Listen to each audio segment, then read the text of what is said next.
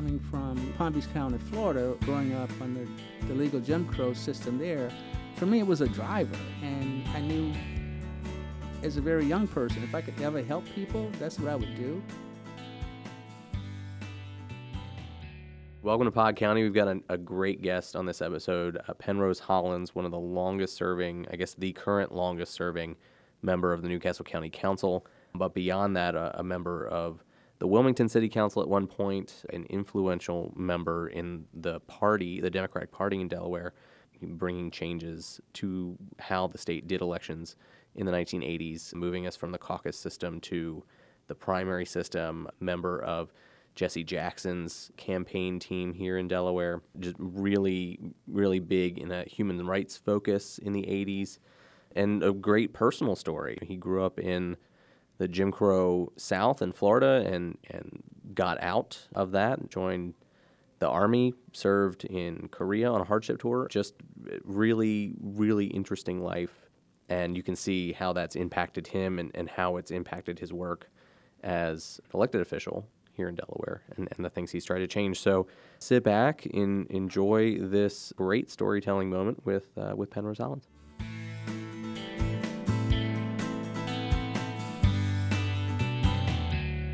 All right, Councilman Penrose Hollins, welcome to Pod County. I didn't tell you the name of it, but it's called Pod County. That's Right. that's the name of the podcast. What we want to talk to you today about is just wh- how how you got here, what why you've been here so long. Because 38, you, well, 1980 that was your first campaign, but it wasn't your first county council campaign, right? No, that was uh, a campaign for the Wilmington City Council. That was my first uh, campaign. Uh, that was my introduction to the Delaware political scene. So you you've at least had an interest to the level of wanting to run uh, for 38 years. So that I think we really want to dig into, and what would bring you to want to do that, to subject yourself to that, because certainly uh, politics is is it hasn't it has certainly hasn't gotten easier over the last 38 years. But really, I- so a lot of this came out of your your speech at your swearing-in ceremony. I listened to that speech. I, I heard someone who had what had to be an interesting story um, because you've not only been in it so long, but you came here from Florida. I know uh, you had military service in your background. Uh, I really want to know more about you. So, you know, you started in Palm Beach County, Florida. How old were you when you came here, and, and why did you come to Delaware? I came to Delaware after military service, um, primarily um, looking for greater opportunities, and I was offered a job here in Delaware. Uh, came to Delaware. I worked first for what was then Atlas Chemical Industries. Uh, I worked there for the first couple of years I was in Delaware, and then I had a job opportunity to move over to DuPont, and uh, went to work for DuPont uh, as a lab technician. So I stayed there for 31 years at the DuPont Experimental Station as a research technician. So how old were you when you came to Delaware? When I came to Delaware, I was 26 years old. 26. Yes, and um, working at DuPont, uh, I got more interested in civic engagement. Um, at that time, there was the Black DuPont Employees Association. Uh, they were really very interested in uh, having uh, Black DuPont employees uh, more engaged with the civic community as well as greater opportunities in the DuPont company. At that time, um, not just DuPont, but across the country, it was challenging for a lot of black folk who were entering to the industries uh, for the first time. Uh, the federal government was involved. The federal government was putting such mandates on industries such as DuPont to be more inclusive, and I came in along that time. And so it was a matter of bonding and supporting each other uh, at DuPont and Hercules and other industries around Delaware. Uh, the black employees coming from a lot of diff- different jurisdictions coming here to work uh, for the industries here. Uh, they still found themselves having to bond with each other uh, for housing, for uh, social needs, and those kinds of things. So Mhm. it was at that age of development. So I got in, involved with that, and that led to social engagement. The social engagement sort of elevated uh, me into seeking a term on the Wilmington City Council. Because of what I saw at the time, I thought still existed uh, in the government uh, was uh, inequities uh, and social justice. So My primary reason for running for the Wilmington City Council was to address social injustices. There were two incidents that I witnessed uh, in the late 1970s. One of the issues was um, a young man being shot and killed in Wilmington on West 30th Street by Wilmington police. And Wilmington police, um, in their defense, said that they thought the young man was armed. Uh, it's pretty much of what I see today with so many, in my opinion, people not getting equal justice when they're being shot by police. In this instance, uh, it was a young man by the name of Fuzzy Governs, and most people in Wilmington know who Fuzzy was. Uh, you would see him walking, uh, not really disturbing the peace or bothering anybody.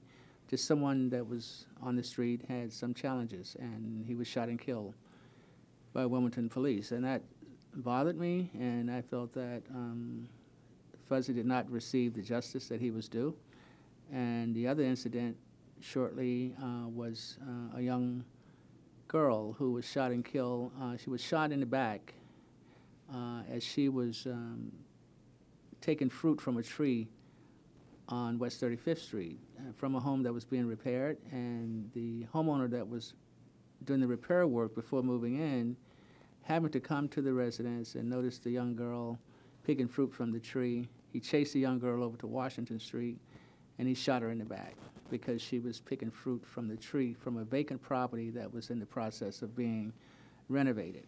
And so those two incidences really just incentivized me to say something needs to be done, which I felt at the time enough wasn't being done. I didn't have all the answers, but I just thought that I could add my voice uh, in a way that I thought that they were not being represented to the extent that I felt that they should have been.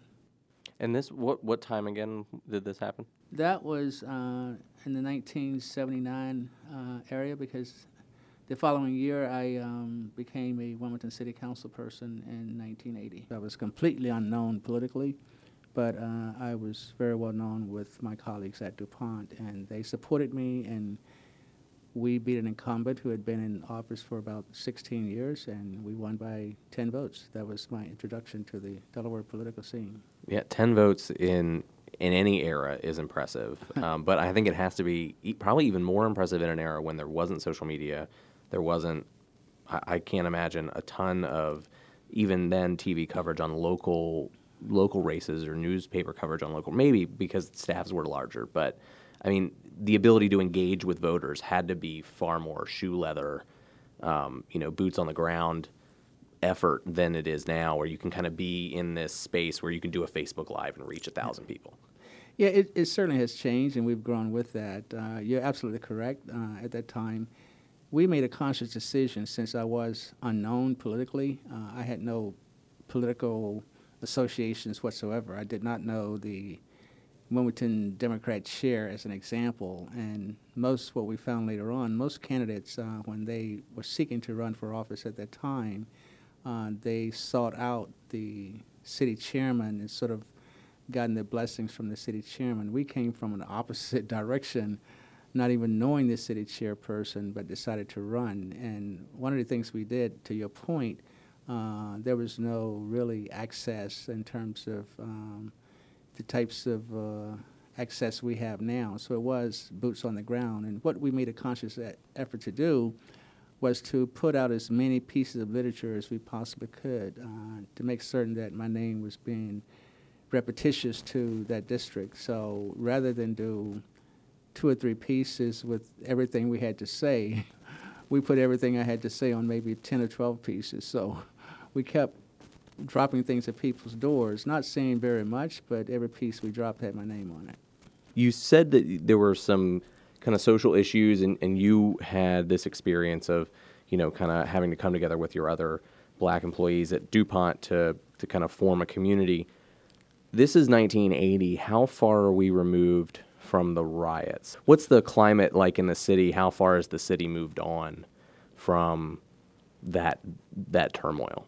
Uh, the city was far beyond the riots at that time. Um, so the riots had no real impact uh, on my decision uh, at all.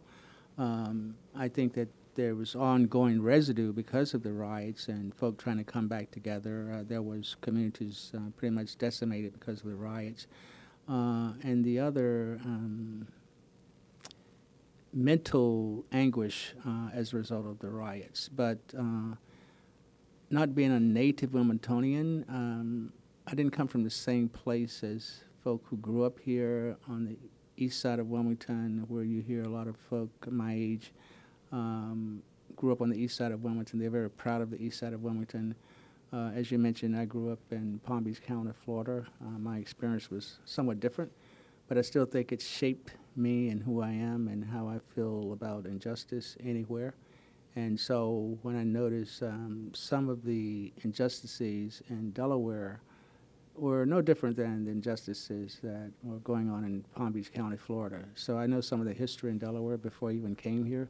So I wasn't surprised by it, but I always felt that if I ever had an opportunity to do something about it, that's what I would do. So, um, as I mentioned, people run for public office for a lot of different reasons. Uh, I ran to help people, and I ran to try to make life better and to be inclusive, and that's what my political career would reflect that uh, in terms of my focus uh, on inclusion, diversity, uh, affordable housing, uh, economic justice, and those types of issues. I know, you know, from working at the News Journal, doing a lot of stories on I 95 and its introduction to the city, obviously before you came in, but I think um, there's been a lot of people who have I kind of identified that as a catalyst to a lot of the division and strife in Wilmington, that it broke communities up, that it split neighborhoods up, that it contributed to a lot of the feeling of disenfranchisement in the, the era when the riots occurred, and then you know kind of where the city is now, divided in half. Um, you know, in that time since you ran in 1980, you know, have you seen a, ch- a change in the way these commu- you know have these communities come back together? Are they still divided?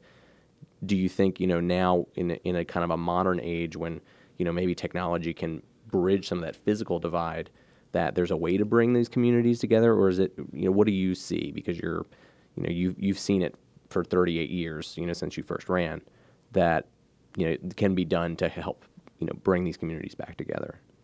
I think there's an ongoing effort uh, to bring communities back together. Uh, I don't want to be critical of those folk who are trying. It's not that folk are not trying. It's just more difficult as time go on. And I mentioned the east side of Wilmington as an example. Um, people who grew up on the east side of Wilmington, they had no options. So they had to live on the east side of Wilmington because there was segregated housing to begin with, uh, which resulted in segregated schools. So uh, Wilmington went through, Delaware went through a whole thing of deseg. Uh, and that was uh, an issue that was controversial in the black community as well. So everyone didn't like the idea of busing, uh, but it occurred as, um, as a remedy to segregated schools. Uh, and it's still an argument on both sides if it worked or not. So the challenges continue to be there. We just have to find new ways to address the challenges. You can't use yesterday's solutions for tomorrow's challenges all the time. So it means that you got to continue to think about these issues and what's happening as time go on. Uh, what we're beginning to see, what I observed is, um, I guess Hurricane Katrina was um, an example of where we were at the time when Hurricane Katrina struck New Orleans. Uh, when um, the storm came in, and there were certain folk who couldn't get out of the city. Most of those people were in a place called the Ninth Ward. Uh, the Ninth Ward was a place where you had a lot of poverty. Uh, when you look at America today, across almost every urban area, you see pockets of poverty where people, if there were a disaster, they would not be able to get out. So what you have are these islands of um, economic distress.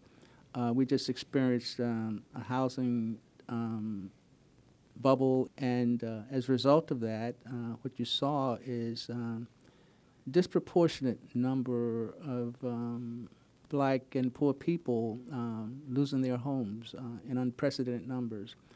As a result of that, you also saw um, where uh, certain communities in urban America were being purchased by investors. So you have a situation where if you were average person uh, of color, usually, and you're trying to get a bank to approve a mortgage, before you can get your approval, an investor has paid cash for the home. So even though there was a community where you would like to live, you couldn't live there. And so you're creating uh, this divide even further. And it's really, um, even though integration uh, gave a lot of opportunity, integration also created other uh, challenges. Uh, at one time on the east side of Wilmington, everybody lived together, whether you were the doctor, whether you were the lawyer, uh, the principal, you all lived together, which meant at that time that there were, there was, there was an economy in that community. Um, as, a, as a result of integration, um, folk decide to leave the east side of Wilmington. Folk decide to leave Wilmington. Uh, at one time, Wilmington had over 150,000 residents. Now they got about half of that. Mm-hmm. Um, so as people are moving out of certain areas and moving to other places where they prefer to live, it's not just white people who are moving; it's black people as well. And you had a concentration of black people on the east side of Wilmington, and most of those people now live in Bear and other places in New Castle County. So you have far more black citizens living outside of Wilmington than you have living inside of Wilmington. But when you go back to those days, uh, there was a concentration. Most black people lived in Wilmington, Delaware. That's Mm-hmm. just not the case anymore. You probably have more black people now living in Bear than you have living in Wilmington. And I think that's reflected uh, in this last election, where now you're going to see um, the landscape of the Delaware General Assembly is changing dramatically because now where people are living, now you have more opportunities in that respect. But you still have pockets of concentration of poverty uh, throughout New Castle County, not just the east side of Wilmington. Uh, and so my focus uh, has been to uplift that population, people who are not um, enjoying um, the so-called American dream, uh, people who, uh, for one reason or another, are not getting opportunities. And I think it's the government's responsibility to do everything that we can to make certain that uh, folk who deserve to own a home, that we don't have uh, impediments in their path. I believe that uh, as a government, we're no better off than the people that we serve. That means that you have to make an effort to make certain that there are policies in place that is going to provide for those opportunities. And oftentimes, these impediments are not necessarily by design. It's just a matter of that people they're, uh, they're not conscious of, of, of a lot of these policies that we're adopting, and they're not conscious of it because they come from a different place Mm-hmm. and they don't necessarily have the same experience. So I think even from the standpoint of the 13 members of the county council, I believe coming from different places, different backgrounds, it benefits all of us. So as I mentioned before, if all 13 of us thought alike, then maybe 12 of us need to go home. Even though my background may be different than half of the other council members, I think that my background uh, is important to drive us to understand the need to make certain that we are helping everybody, that we're not serving a few, we're not serving special interests, and we're not serving ourselves. It's there to help people. And my political uh, objective is to do just that. You when you mentioned growing up in Palm Beach County, and, and you said there was a lot of things you saw there that you then saw again here. What what did you see when you were younger that kind of formed your that kind of entry level you know formation of I, I want to fix things? You know, what what did you see there, and then that you saw here? Segregated housing that um, was obvious. I grew up, Jim Crow was legal in Palm Beach County, Florida, when I grew up. So the separation was by law. Sitting on the back of the bus was the law. So when my grandmother and I would go to a bus station in Palm Beach, Florida, we couldn't go inside the dining room to get a sandwich or a drink. We had to go to a window. So there were designated fountains. So, you know, I came from an area where there was fountains saying white and fountains saying colored. You dare not drink from the fountain that said white. So it's those things as a young person that will have an impact on what you know is wrong, even though Jim Crow was the law, you know, humanity tells you that Jim Crow is wrong. When you drive by a white school to go to a black school, when the black school doesn't have lights on the football field and you have to get permission from the white school to play, if you want to have a night game to play on their field. So there's just so many things that puts you in a place that you are a second class citizen, uh, that you are not as good. So for some folk, it's devastating, and for others like myself, it's it's a motivator to say that you know I can do better. I am just as good, and so I'm going to always be sensitive to folk who I feel are being treated as second class citizens. Uh, even when I was in the military, I spent um, two hardship tours in South Korea, and I've seen U.S. military soldiers uh, treat South Korean citizens uh, as second class citizens. Mm-hmm. And, it, and, it, troubled me to see that. Uh, as a freshman councilman in the city of Wilmington, when Reverend Jesse Jackson uh, ran his campaign for president in 1984 elections, uh, I was selected to. To be the chair for Delawareans for Jackson, uh, for the reason that I think that some of my work had been recognized beyond the state of Delaware. Uh, I was the second um, elected official in this country to pass legislation opposing apartheid in South Africa mm. Uh, because I had read about what was going on and the oppressive racial system of apartheid in South Africa, which had locked up um, Nelson Mandela, Nelson Mandela yeah. for 27 years. Thank you. Uh, someone who walked from prison to the presidency. But Wilmington, Delaware became the second political jurisdiction in the country to have divestiture legislation, it was called at the time. And um, there were legislators, legislators from around the country seeking me out to better understand how I got the Wilmington City Council to adopt this legislation. Mm-hmm. I was in in Massachusetts when Governor Dukakis um, invited me up for uh, mass divest, as it was called there. I was invited to the United Nations in New York. Uh, some of the people I had met on Divest Africa. So it was a very good experience for me. And the Jackson campaign recognized the work that I was doing here. And I became chairman of Jackson's Delawareans for Jackson in 1984. But then I took on the establishment because at that time, uh, Reverend Jesse Jackson uh, was speaking to an issue that was dear to my heart, and that was one of Delaware being a caucus state. Being a caucus state meant that in Delaware, for the presidential elections, you only had three places to go to vote. It was one in each county and one in the city of Wilmington. So if you lived in New Castle County and you wanted to participate in the presidential election under the caucus system, you had to go up to Naaman's Road no matter where you lived in New Castle County outside of the city of Wilmington, you had to drive to Naaman's Road to participate in the caucus. Or if you don't have a car, find some form of public transportation in 1984 to get you there. Right, and if you weren't there, there's no line. They lock they lock you out. So when I chaired the Jackson campaign, the people in Wilmington voted out on the uh, out on Lancaster Avenue. It still is today owned by the FOP. That was a designated place if you lived in Wilmington during that campaign for Reverend Jackson, we actually had lawyers in from Washington, D.C., and from Philadelphia to make certain that the people would not be locked out, that they would keep the polls open until every single person in line had an opportunity to vote.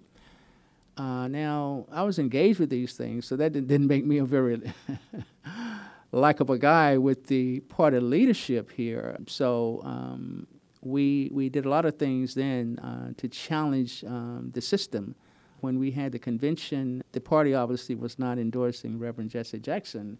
We were down in Dover for the convention doing the caucus and so forth, and we teamed up with some other folk, and we pretty much disturbed the, the, the operation of, of, of the caucus, uh, of the convention. So my actions at the time were, I would say, very aggressive mm-hmm. uh, because I just felt that I would do everything in my power. Uh, and I didn't really have a better understanding or a greater understanding of the political leadership. I had gotten to know who the people were, but I didn't have a great respect of, of how they were operating. So I was challenging every single thing that was going on as a freshman councilman, and uh, as a result, uh, they kicked me out of office. So that was my my uh, pay, I guess, for disrupting the system. And um, it was only, I guess, about six years later, I decided to run for the um, county council. And so I did have friends, and when I ran for county council back in um, 1990, 1989, took office in 1990. I had the support of uh, most of the Democratic elected officials, including then uh, Senator uh, Biden and then uh, Congressman Carper. So um, I think that um, there were folk, even though my first term on, on the city council, Mm-hmm. uh, I had done the things that we talked about, but I think that perhaps people saw that my real goal was to find a way to address issues that I thought brought about equality uh, here locally and as well as what was going on in uh, South Africa. And as a matter of fact, when I was defeated, some of the folk uh, were calling me the International Council Councilman, not in a positive way. Sure. yeah. but yeah. Well, I think you know, hearing you say some of that, it it sounds very reminiscent of what we're seeing now. I mean, you have this big uprising of, and I, and I think a lot of it, people really became disengaged during the 2016 election. Um, you know, they weren't happy with the process, they weren't happy with what they were seeing in the media, and they checked out. And then, of course, we got the president that we have now that is clearly very divisive. I don't think that's a, a controversial thing to say. People are certainly divided um, on President Trump. And I think that really spurred a lot of people who had been disengaged or who had never considered office before to say, you know what? I can't sit back anymore. I can't be on the sidelines. I need to be a part of this. I need to do something. And then you have this this wave of people who have never held office before now getting elected to Congress, now getting elected to local office. Alexandria Ocasio Cortez in New York Right. taking on an incumbent and really speaking to a lot of the things that you've been speaking about in this. And it, so, it, you know, it's interesting to me to hear that, you know, we, we look at this in 2018 as being this, this blue wave and this big push of this grassroots stuff, but it, it was happening in 1980 and 1984 when you're here in Delaware, you know, trying to get people to hmm. realize, like, look, if we have business that we're doing with South African, you know, entities and this atrocities happening, we need to make sure that we're not enabling that. You know, I don't think I certainly don't think that should be a radical position, but I can understand in 1984 that people were saying, "Oh, you know, you should be focused on Wilmington, not South Africa." I guess it it kind of goes to show that time changes, but the politics don't. Right? It, there's it's everything becomes local. You know, if you're if you're if you're a local person and you have too big a focus, they're gonna you know knock you for that. If you're a national person, you have too local a focus, maybe they'll knock you for that. Yeah, I don't know. It just kind of that kind of hit me that similarity there. There's a similarity, and I, I think that um, a lot of what you see today is born of um, the same thing that my id- ideals were born of years ago. And the thing about being around as long as I've been around is that you know you get a lot of new people, and they come with these new ideas. At least they think they're new, uh, and so you have to allow them to live through what they believe is new, and sort of nurture them, and you know not you know be disparaging to someone who says you know they're going to try something that I tried you know 20 years ago.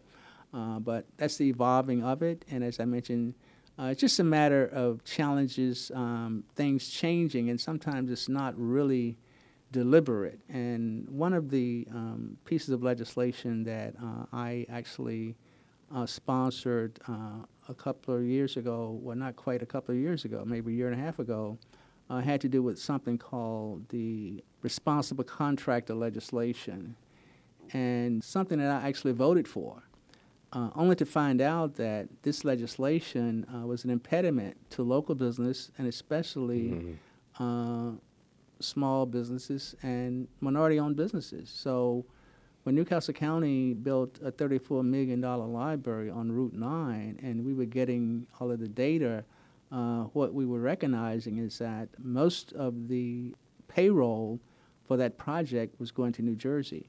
So, and as we were continuing to monitor that project, uh, we recognized that more and more on every single report that we received that, you know, most of our construction dollars for that project is going out of state. It was the reverse of what we had experienced before we had the responsible contractor legislation. So when the current county exec came into office, uh, I had said to him that I have a real concern about this legislation, and uh, I planned to change it, and I had crafted uh, legislation to bring it before council. Not so certain if I would get it adopted, but I had to bring some attention to this issue, and I was going to argue it. The current county executive agreed with me and asked me to hold up until we could actually do some research and do a study. And as a consequence, we did the study, which was the smart thing to do, and we recognized um, the real numbers told us that before this legislation, where we were in terms of minority contracting in terms of local contractors and how they had shifted. And in certain trades, we didn't have the same local businesses even coming to New Castle County anymore to bid on jobs. Jobs such as roofers, um, there is no roofing apprenticeship in, in, in the state of Delaware. So, as a consequence, all of the roofing that we had done on every single building had to go to someone out of state. There are no glazers in Delaware where there is an apprentice program. And then certain other projects, for instance, in Rockwood Park, uh, where we had historical type of structures there, there was no one in Delaware that we can get to make these repairs because there was no the requirement of this responsible contractor was that you had to have hire someone who was actively engaged in an apprentice program. And it's nothing at all wrong with the apprentice program when it's used for the purpose of training the workforce. But when it's used as an impediment Mm-hmm. to provide for opportunity, then that's where the rub is. So, and you have to make compromise. But as a result of that, we did change that law, uh, fought very hard to change that law. Uh, already we've seen uh, the uptick in local contracts going to local businesses. We've seen the amount of money that we've saved so far, and we recognize now we're not having to go out to rebid. So, all in all, um, it was a good thing to amend the legislation. But at the same time, uh, there, are, there are people with other points of view. Primarily, uh, the folk with the other point of view was the building trades. So they dubbed me as the enemy of the building trades. So naturally, like it was when I was, you know, doing things for South Africa, you know, I became, you know, something that a lot of people didn't agree with. Well, the building trades uh, disagreed with me, and they decided, well, you know, we're going to get this guy out of office. So that's the other side of, of some of the things that it may make sense to me or to folk who think like me or see these issues the way I see them. But there's always another side where folk are going to fight you, to deny you, and um, to the extent that they will even try to get you out of office. So. Mhm. Similar thing happened uh, when I was dealing with affordable housing issues uh, in New Castle County. So the New Castle County Police um, actually escorted me out of a church meeting. The, ch- the church, the meeting was being held at a church on Vance, Vance Neck Road here in New Castle County. That was not that long ago. So uh, there's still pushback, and don't kid yourself if you think that everyone, you know, is, is all open and they're inclusive and so forth. That's just not the case. Mm-hmm. And when you start dealing with issues like affordable housing, then folk get ahead of you and they change the narrative and they, in a lot of cases, they, they actually start putting out misinformation in terms of what you're really trying to achieve. And you have to overcome that. And then folk look at you as if somehow you are going to interfere with their way of living. Uh, you're going to bring those people into their neighborhoods. And so, to a large extent, you're still dealing with a lot of conservative thoughts on a lot of issues uh, that I see uh, that need to happen. And so, oftentimes, it's very difficult to get support because of the outside political forces. Uh, back in the 80s, it was the political bosses who did not want to change Delaware from a caucus state because it was encroaching on their power. A few years later, Delaware consequently became a primary state that we have now, and everybody just you know assumed that it's always been that way. That was not the case not too long ago. Same thing with inclusionary zoning, where uh, folk now are becoming more comfortable with it because they have no choice. I was able to make it the law. So New Castle County now, I'm very proud of where we are as relates to affordable housing. I can say that in New Castle County, Delaware, we have some of the most progressive affordable housing codes in anybody in this region, uh, from inclusionary zoning, which is mandatory. We don't give up anything for it. We don't give up any density. It's just a matter of this is going to happen in New Castle County.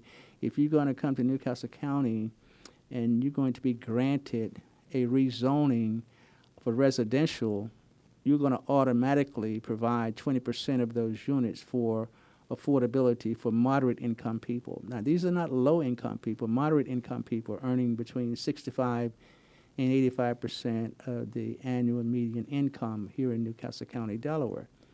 So, when you're addressing moderate income people, you're also leaving out low income people. Sure.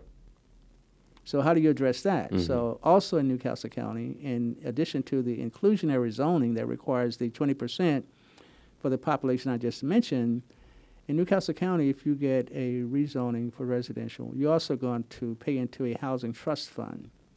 Seven dollars for every thousand dollars that you build. That housing trust fund today stands at one point six million dollars. So right now, what we're doing in New Castle County, uh, we're putting together again a group of people that we're going to have to advise us and help us in how we're going to address uh, certain populations, uh, senior citizens, veterans, reentry uh, folk who are coming out of prison, to provide uh, opportunities for that population that we are missing. And the only funds that we're spending so far, as most jurisdictions uh, for that population, are federal dollars. So federal dollars are never enough. So when you run out, you says, okay, we're going to open this list up again another four years. Uh, you know, go somewhere until you know 2022. So with these dollars, it enables us to now address the population that I think are most needed here in New Castle County. So we can't govern and at the same time feel good about ourselves when we know we're leaving people behind, when we know we can do policy to help those people. And I'm of the belief, as long as I've been around, that uh, government is not going to solve, ever going to solve all of our problems. Uh, government just simply does not have all the resources to solve all of our problems. So at the same time, where the government is doing everything that it should be doing, if I have anything to do with it, at the same time, it also requires everybody to do that everything they can do. So people have have to have some self-analysis and not to become dependent on government. So that's just the real world we live in. And when folks just feel that, well, the government should do this, the government should do that, the government also has limited resources. The one thing you learn is that uh, when we do these um, community events or we go around and talk about New Castle County government and we need money to do this and so forth, we call them listening sessions. Uh, the fact of the matter is, um, every listening session you go to, what you're going to realize is that everybody at every listening session, they want uh, more police, they want more libraries, they want more parks, and they want less tax. Yeah, right. And how do you so, do that? Uh, that's a very good question.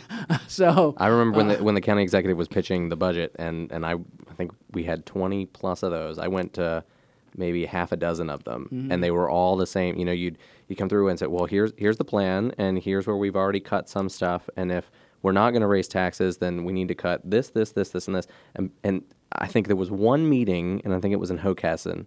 The guy was like, "Well, of course you just clo- just close the libraries and the parks," and the whole room was like, "How dare you? How dare you suggest such a thing?"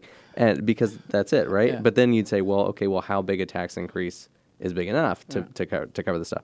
And of course, nobody. Well, n- none. No, just Right. make it. Just make it work. just make magic happen.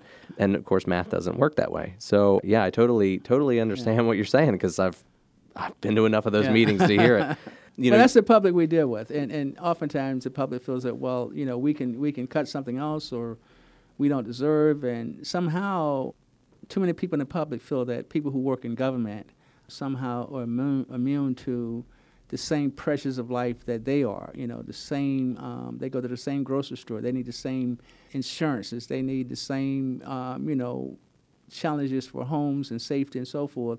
And somehow people just think, well, you know, the gov- government workers are just people who just they don't need raises. They yeah, yeah, uh, that's very unfortunate. But you know, government, you know, government workers, or you know, they're neighbors. They're part of the fabric of the community. They just work for the government, and in most cases, they're they're working for far less than um, their um, their counterparts in in, in the um, private sector. sure. Well, and and I think you know to that point too. I think a lot of people, at least on the national scene, you know, they look at career politicians, right? Right, People who right. get elected to office and they just want to stay in Yeah. office and they'll do anything to keep that job. But you would kind of be considered a career politician because you've been in it so long. Oh, beyond a doubt, yeah. but yeah, you yeah. can't make a living on a county councilman's salary, right? like it's it's a it's like a part time job. So I guess give people a sense of like why why do that? Why take a little bit of money to deal with all of the people that are always mad about everything all the time, no matter what you do? I mean, why why stay in it this long? Well, first of all, you, you have to want to do it. I mean, campaigns are not easy. I think everybody's going to tell you that. Uh, you you got to want to do it. And as I said earlier, people run for public office for a lot of different reasons. Uh, I think um, the the most uh, valid reason um, to run for public office is to lift people up, to help people. And if you look at my record, you'll see where I've spent all of my energy. So as long as there's an issue and I feel that I can do something about it. Uh, that's what incentivizes me. And as I, I, mentioned, some of the things I've been involved with, and especially housing. Um, and I feel that as long as there are families in New Castle County that deserve to own a home, and I can help them own that home, I feel that you know I'm going to continue to do that for those families. Uh, I know that I, I mentioned the population of low-income people. I also mentioned that there's 1.6 million dollars in a trust fund that's designated for that population that I'm responsible for putting there. And I feel that I have to make certain that that money is going to go to that population. Uh, I know that there are a lot of my colleagues, well intended, would prefer that money to go someplace else. But uh, I think they all know at this point in time that that money was designated for this population. And uh, I'm going to do everything that I can to make certain that it serves that population the priority. So the idea that you can continue to address needs that are there that we all see uh, is uh, it's what motivates me. That's that's my incentive. And when I see that um, these things are being accomplished, when I first came to uh, the county council, there were people in New Castle County with bumper stickers on, and the bumper stickers said "Fund New Castle County Libraries." Uh, wow. I was I was going to work at the DuPont Experimental Station, and I would see, especially going to work, leaving work, these bumper stickers fund New Castle County libraries. And I saw that, and I just got elected to this county council. Well, you know, it's not a bad idea. Uh, and since that time, we have built or renovated 11 libraries in New Castle County, two additional libraries in the city of Wilmington. We just got done with a $34 million library on last year on Route 9. We just announced a $24 million library down in Middletown. So uh, when I came on county council, I was part of the group. We put together the library master plan as a result of those bumper stickers. But not only did we put together the plan, the plan didn't go and sit on a shelf somewhere. We're actually building these libraries. So when that happens, you recognize that uh, you're part of some positive momentum and when you feel that way about it, in my case, it's just, you know, you're making a contribution and, and you enjoying what you're doing. And so I, I see no real reason to say, okay, you know, I'm done with that. Uh, it's, it's not like, you know, there's some great pressure on me to be here, but there's no great pressure on me to leave here. Uh, and the voters sort of, you know, they got their own way of dealing with these term limits. So when it's all said and done, uh, you may there's an awful lot of people who would like to have long political careers, and the public they serve decides, you know, decides otherwise. I, am just very grateful to have this opportunity, and it is an honor to serve. And I certainly don't take it for granted, um, you know, that I have this opportunity, and I have a lot of people to thank. And uh, you know, folk that volunteer for my campaign, they, they work very hard. They work as hard as I do and it's just a handful of people. It's not like I got an army of folk that are, you know, out here that concerned about whether I win or lose. But at the end of the day, it's it's it's the voters, and I think the um, last election proved that out for us, and we're still very grateful.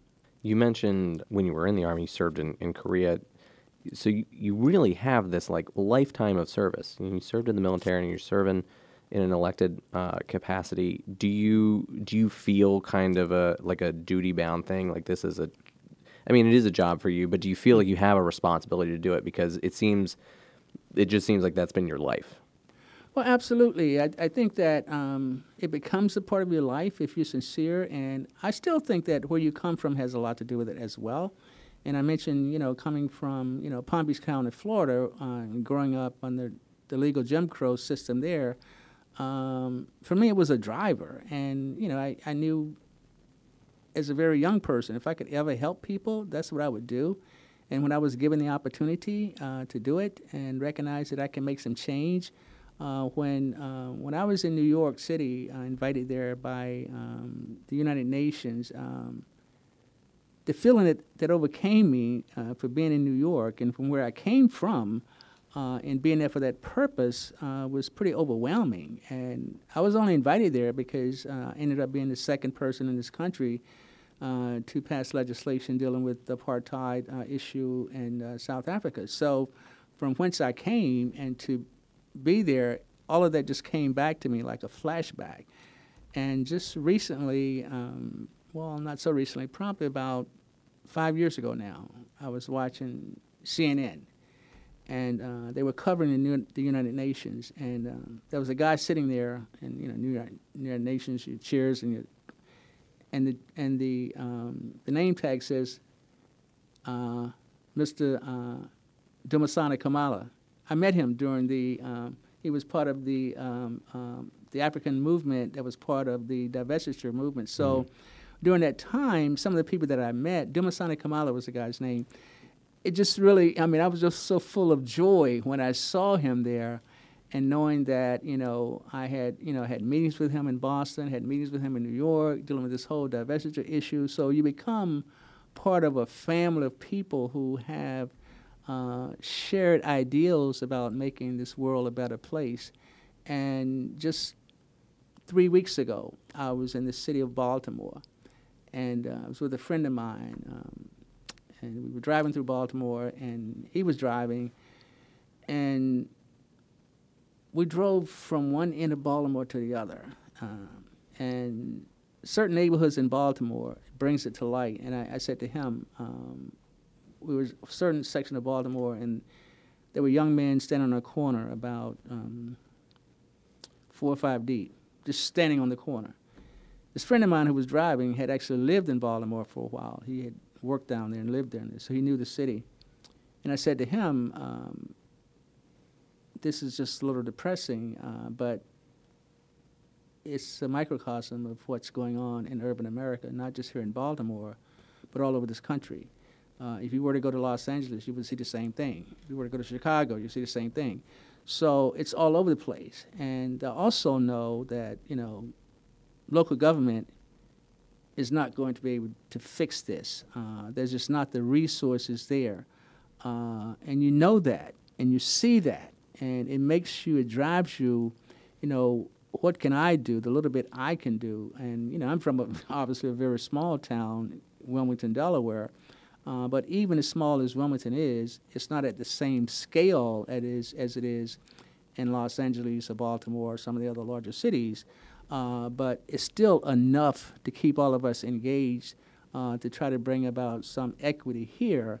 And you know, it's not just on the issues that you know I've been so passionate about, uh, but I do know that housing is what has always gotten the middle class into uh, mainstream America. It's gotten uh, low-income people into mainstream America. It's how people begin to build their wealth is through ownership. So when people are able to own a home, uh, the equity is going to grow in that home, and that's when people are going to be allowed to then use that equity in that home to send their children off to school, to use that equity to open a business, uh, to use that equity to have um, comfortable retirement. Without that, you get into your golden years, and what do you really have? So there's so many people who have been denied uh, access to home ownership uh, there are a lot of people in this country today are still being denied uh, access to homeownership. There's still a lot of people in this country today who are still being denied access to a fair mortgage. Um, so you have people of color in particular uh, who are behind the eight ball because they could not get uh, guaranteed mortgages uh, until uh, President Kennedy came along. So all of this has left so many people behind that are still playing catch up. Uh, and some folk just didn't have the fortitude uh, to continue to go against what they saw as unconquerable odds. And folk uh, just decided, well, you know, let me find another way. Uh, the system isn't fair. And quite frankly, life isn't fair. But, um, you know, different people is going to take different approaches uh, to address their challenges. Uh, I'm just very grateful that as challenging as it may have been to grow up in the South, I can also say that there's more people who grew up in the same situation that I did that are doing exceedingly well. So you can't use that as a crutch, but it's a reminder uh, to say that, well, you know, you got to recognize things are changing. You also got to recognize that this is America. So, you know, I spent, you know, two hardship tours uh, in South Korea. So I have no illusions about trying to be someplace else other than here uh, with all of our challenges, I still think that you know this is the best country on earth. So uh, I'm going to make the best of where I am, uh, you know, and, and try to make certain that I'm able to help someone else make the best of where they are in this country. And no matter where you are, you want to make the best of that. I mean, that's that's the whole idea. I think those are the principles that Dr. King talked about. You know, making the best of your situation, uh, not feeling sorry for yourself, but doing a self-analysis uh, to make certain that you are putting your best foot forward. You're not dependent on the government, but the government should do everything that it can not to put impediments in your path. When I grew up, the government was doing just the opposite. The, the government was deliberately putting impediments in your path. Impediments uh, toward education, impediments toward housing, impediments toward employment, the very basic tenets uh, that help people to succeed. The government itself was putting these impediments in the way of a class of people. So where I am today, I'm blessed because I feel that to the extent that I can, I'm going to work to remove those impediments. So, and when I do that, sometimes, almost all times, uh, there's going to be a challenge. Affordable housing in New Castle County, uh, where we are today from where we were, I can tell you, we've come a very long way. I feel real good about where we are. But it wasn't easy. Um, so, people that are well intended would tell you they're all for affordable housing. There's very few people you're going to meet, very few politicians you're going to meet who are not going to claim that you know they want to do something about affordable housing. Well, yeah, that's politically advantageous, right? You Exactly. certainly you certainly don't want to claim to be for the opposite of affordable. Exactly. No, I want un, I want no one to have a Right. house. But but if you do if you do the homework and you try to figure out then what have you done about affordable housing? If you if you watch the debates about affordable housing and say, well, why didn't you or why weren't you or why didn't you co-sign? Uh, so when I passed the uh, what we call accessory dwelling unit legislation in New Castle County uh, back in 2008, uh, there were folk coming from Brandywine Hundred saying that, well, you know, this is the end of our neighborhoods the way we know it. Uh, these shacks are going to ne- go next to the, these $400,000 homes. Well, we put a limit on the amount of ADUs, we call them, but they, they were known as um, mother-in-law suites, father, those kind of things. So anyway, it allowed for other options for folk who are aging to age, you know, in place. Sure. And so, just a year and a half ago, guess what happened to that legislation? Well, we had uh, filled the quota that we put in place to make people feel good about this legislation. We're not going to, you know, overrule, overrun your, your neighborhood with these accessory dwelling units. Now we had folk coming to the county, well, why can't you lift this quota? Because this is a great thing. We want to have more accessory dwelling units. Uh, I want my mom to stay in this house. I want my parents to. So people fought so hard against, end up people coming to us lobbying to remove this quota so that we can have more accessory dwelling units in New Castle County. So sometimes it takes people their experience to to catch up with where you may be, and you have to allow that to happen. So. I think that's what we're going to see going forward uh, with our inclusionary zoning. I think we're going to see richer neighborhoods. I think what you're seeing now, the trend is uh, for more mixed use uh, in terms of what we build on these sites in New Castle County. And I think you're going to see uh, more mixed uh, diversity, uh, not just racial diversity, but in terms of incomes, uh, in terms of um, ages, and, and all these other kind of things that enriches communities. The same as you see on the county council. I think the county council is as good as it as it is because we have uh, people from you know the different backgrounds, from lawyers to farmers to you name it. Uh, we we represent you know the people um, that make up this uh, this county. So it's all just not people coming from the same place or even thinking the same. So it has to be a diversity of thought as well. I know you know the Route Nine corridor is a big focus for Mm-hmm. affordable housing for redevelopment. I would imagine you know probably Southbridge too in the city. You know there's been a lot of work that seems to be going on there on the city side. Uh, what do you see as the future for those areas out of these initiatives? What I see happening now is the focus being in the right place. I think there is momentum. Uh, if you look at the Route 9 corridor uh, with the so called um, stabilization funds that we've placed there, and the majority of our funds in New Castle County has gone to that corridor. Uh, we have to give the, uh, the, the new uh, Library Innovation Center uh, more time to be uh, more impactful in that community, which I think it will be.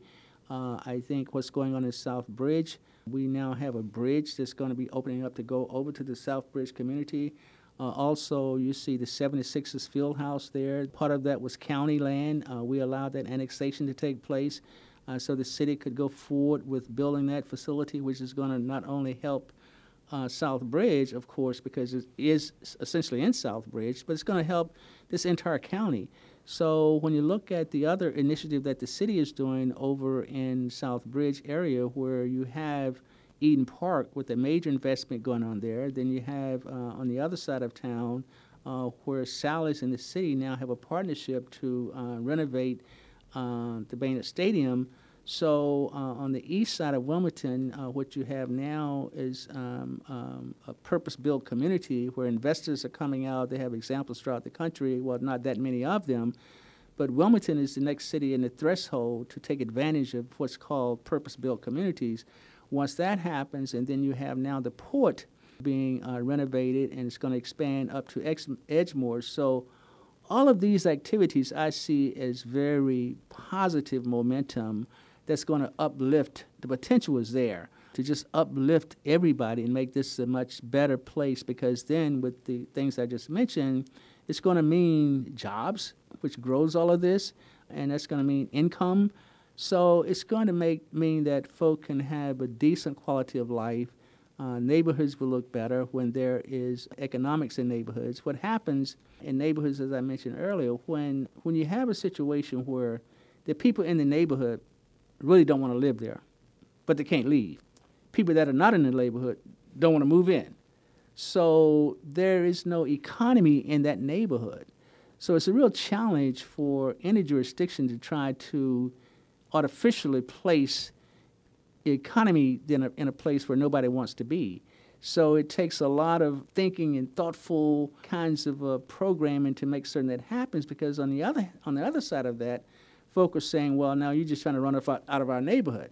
And that's one of the challenges that the city is dealing with now because they want to address the issue of abandoned and, and vacant properties. Sure. And there's a concern with city officials, well, we can't do this on the backs of some senior citizens who may not be able to maintain their properties. So how do you balance that? Now, in the county, we, we, we have a similar situation with, with um, abandoned properties, vacant properties, and I served on that task force. And now we've done the necessary legislation. We've just been in the process of this now. We adopted about three months ago, and it's working. But you have to you have to approach these things so that you don't have any unintended consequences, and you don't end up uh, with any casualties uh, because you're trying to do a good thing and trying to do this good thing. You've harmed more people than you know Yeah, you want to improve a neighborhood, but you don't want to kick off gentrification, right? Exactly. people right. out. Right. So that's that's that's the balance you have to look at when you're trying to do these great things. Is that you've thought it through to make certain that uh, you know these unintended consequences do not occur. I mean, they do occur, but you want to make certain that if that happens, that you're in a position where you can make some amendments or you can adjust your actions, uh, those kinds of things. Um, I think you know, just a kind of going back to the beginning. You know, I was thinking about you know Joe Biden. He was elected to county council in what 1970, and then Um, 72. Something like that. Um, Yeah, and then 72 ran for the Senate. right. You've always been at the local level. Have you ever thought about higher office, like going Senate, House, governorship? Anything? Well, no, um, you know, I've had some encouragement from some of my staunch supporters. I'm certainly most politicians. They tell you know, why don't you do this? Why don't you do that? But the fact of the matter is, um, if you look at where we are uh, in, in, in, in Delaware, we, we get one person in Congress. And it's, it's a tall order. Uh, and, you know, in, in some other jurisdictions that may, they, that may have been more attractive to me. Um, when I go down to Washington, uh, which I've been doing now for a number of years, and um, I have an opportunity to attend, you know, the workshops and brain thrusts in D.C. Uh, and meet people from other jurisdictions and so forth, where some of my ideas come from, quite honestly. Uh, I feel that I belong, but I'm, I'm happy in Delaware. I'm happy on the county council. Uh, you know, I've had some encouragement to, to seek an office in, in the Delaware General Assembly. But quite frankly, I feel that the county council fits me. I think I'm, I'm just as impactful Uh, and I think the notion, I mean, even on the county council, even for our districts, we represent more people on the county council districts are larger than the state senate districts. Sure. So, I mean, most folk don't realize that uh, because when you say state senator, I guess it has a certain type of, uh, you know. Je ne sais quoi. Yeah. but uh, no, I, you know, I, I'm, I'm pretty, I'm pretty satisfied with uh, my role uh, in, in county government. I mean, I, I really don't, I don't have any, I'm not driven by any kind of an ego or false sense of who I am.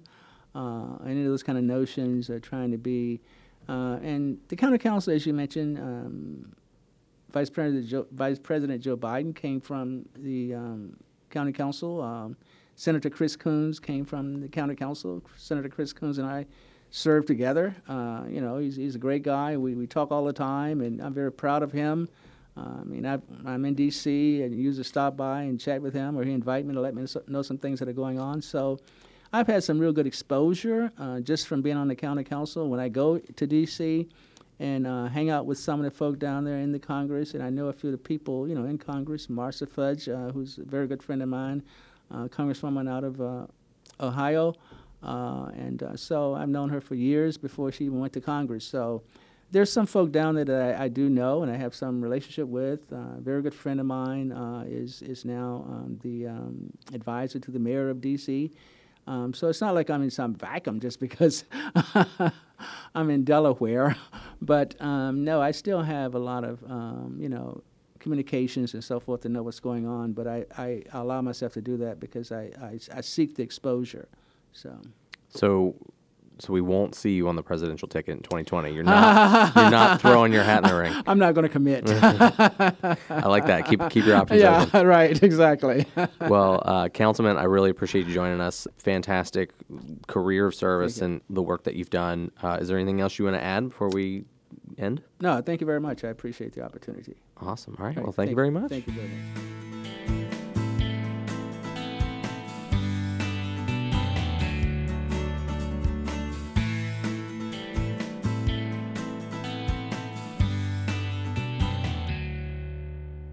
Sam. Hello. We talked about a lot of stuff in this podcast episode. There were many facts discussed and many things that people may not uh, be familiar with. What have you got for us? Well, one of the one of the first things I wanted to kind of get into is, you know, someone who's lived around Delaware my whole life. I, I uh, hadn't really heard much about the Wilmington riots, mm. which uh, he had mentioned uh, during this podcast. So I, I kind of went into some some research there. wanted to, wanted to see what that was all about. So um, April 9th to tenth, nineteen sixty eight. Uh, this is right after the uh, assassination of Martin, uh, Martin Luther King Jr. So tensions are high across the United States, and I would assume a lot of young people don't know that Wilmington had such high tensions. But going back, it, it's it's amazing to see that there was National Guard brought in to pr- protect the city, I guess in quotes. Yeah, the the longest the longest domestic occupation. Yes, that's what I was getting since what the Civil War. Since the Civil War, yeah. it lasted nine months until um, Governor uh, Charles Terry was uh, voted out of office uh, mm-hmm. during the next election. Uh, well, I guess he was beaten, but. Um, but yeah, that, that was that was a huge issue. And then within an hour of the uh, uh, election results, they overturned the National Guard taking over the city. Yeah, Governor Russell Peterson, who the wildlife refuge is named after in the city, his first act uh, after being sworn in was to remove the National Guard from the city. And a lot of people feel like Terry only kept them there that long as a political ploy during that campaign. A lot of the quotes from the, the politicians at the time who were opposed, because it, there it was it was fairly unanimous among other politicians around Delaware that this was like we needed to stop this, mm. and it mm. was kind of like the end of the governor's era there. They were all saying that like, who are you making it safer for? Like, what's your what's really your end game mm. here? Yeah, that's that's crazy. yeah, actually, there's a lot. So when I used to work at the News Journal, we did we did a lot of stories on the riots and uh, kind of the the things that led up to the riots and the things that came out of the riots and and you know, that was one of the reasons I brought up I 95 because we really kind of looked at, you know, in, in the early 60s when they were routing 95, uh, they they could have gone around Wilmington, where they really originally weren't going to come through Delaware at all. It was going to go closer to the, the actual path of Route 1. And there was a lot of push to bring it into Delaware because obviously, if you're going to bring this major highway, that people are going to skip your state altogether, and that's not good. But they didn't necessarily need to run it through the middle of Wilmington. And back then, it really kind of spoke to how how certain people in society didn't have a voice because they routed it through the middle of the city and literally destroyed hundreds of homes to do it. I mean, the where where the highway now runs, if you you know you're on 95 in Wilmington, you look to the right or the left, there's homes on either side of the, the highway, and you- and you're currently driving where homes used to stand. I mean, they just went in and bulldozed them, and they're gone. So you, especially in West Center City, you had a neighborhood that was really split in half uh, by this highway, and you couldn't walk out your door anymore and see your neighbor because your neighbor was like two city blocks or a full city block uh, divided by this now giant ravine of cars. A lot of people kind of look at that as like the start of the breakdown, right? And you, you created this problem that allowed the riot to get bigger than it might, might not have been otherwise. Now, whether it did or not, who knows? Yeah, and that, that's why I think you know, looking back on, on all this history around Wilmington and, and bringing it back to Councilman Hollins is it's important for figures like him to step up and make a change because things like he was talking about with inclusionary zoning is so important for residents to have affordable housings where they live instead of getting priced out of their own neighborhoods. I mean, you know, gentrification is is a, is a huge topic in, in a lot of cities now, and, and uh, actually, my uh, my brother got married, and and, and they're they live in in a you know gentrified area in Philadelphia, and just visiting them, you can like they they bought their house at a price that no other house would have ever been.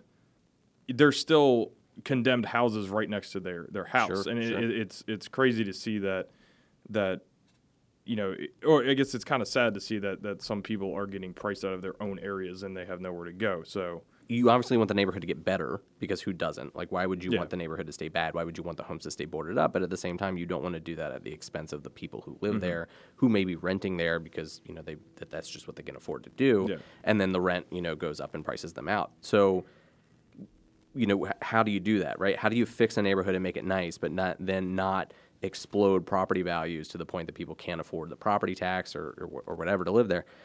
you know this this mandating that any new construction X amount has to be set aside for affordable housing or people below a certain income threshold or whatever, so they can stay there, makes a lot of sense. It's a really smart way that um, you can combat that, and I think that was really you know important in what he was talking to about. You know, he sees the role of government as being this kind of this force to equalize or protect or you know work to make sure that people aren't forgotten, so that if they're you know, in these situations that government's not making it worse by allowing these things to go forward. They're they're working to ensure that they're not left, you know, without a, a way to stay where they live. it even you know even says on the little blurb about uh, Councilman Hollins that he one of the things that and I know he talked about this a little bit in, in the podcast is that he took he's making sure that the people in the rental market are working towards home ownership because owning the land and owning the house is way more important than just being there and paying you know a landlord or Sure. something like that. So Yeah. I mean, there's a big thing, you know, like as as millennials, right? Let's let's just remind everyone that we're the worst That's right. generation ever.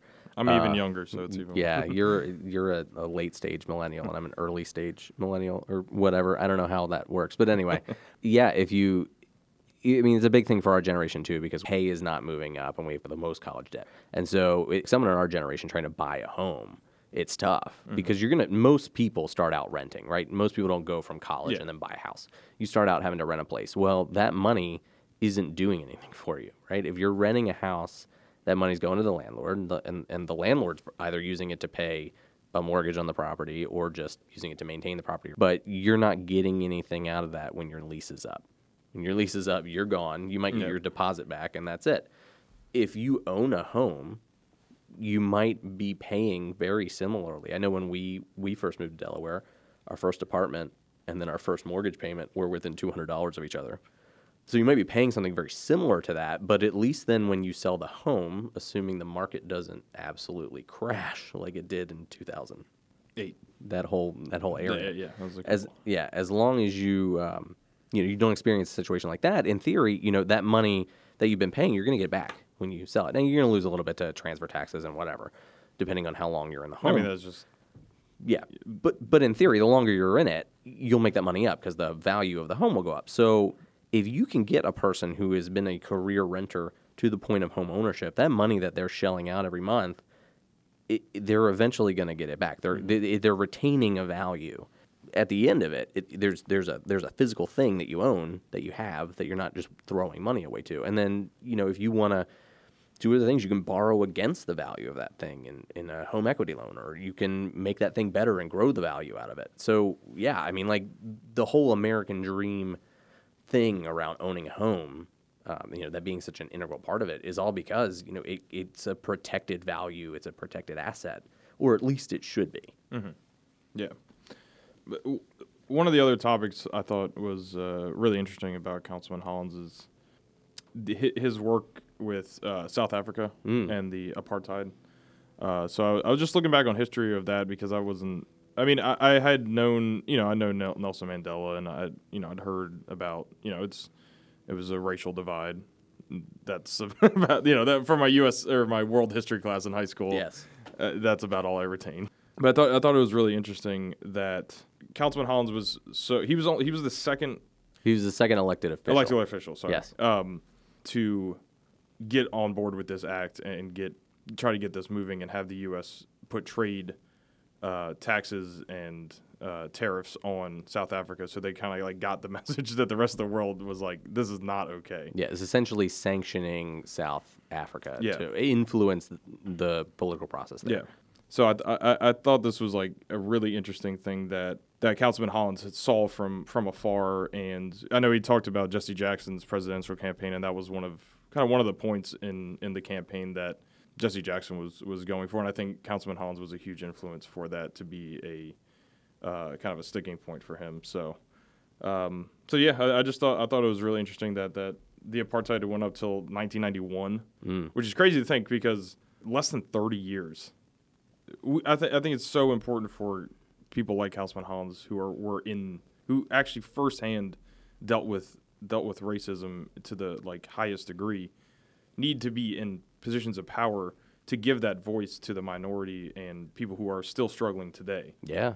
So yeah, uh, definitely. that, that uh, he, he's he's. I mean, if you just listen to the podcast, he, he had uh, a, a, a lot to say, and and you can tell that he's very thoughtful. Has has has seen a lot of extremes. Here's a person who is right now serving on our county council who remembers what it was like to not be able to drink out of a water fountain because of the color of his skin. Mm-hmm. That that is fresh. Like that still Yeah. has and and that has an impact on anyone who has, you know, a direct relationship to to that individual because you're I mean, obviously shaped by the experiences of the people who raised you.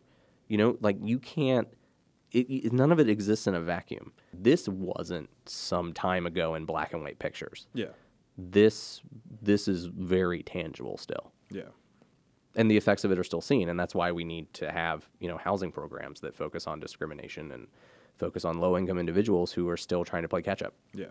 anyway time to wrap this up uh, thank you for listening to this episode of pod county uh, we appreciate it. I- i'm hoping if you've listened to this episode it means you listened to our first episode with ken boulden who was a great guest as well. Uh, we've got more great guests coming up in the future and uh, we hope you'll come back and listen up. Sam anything? I have nothing to add. all right good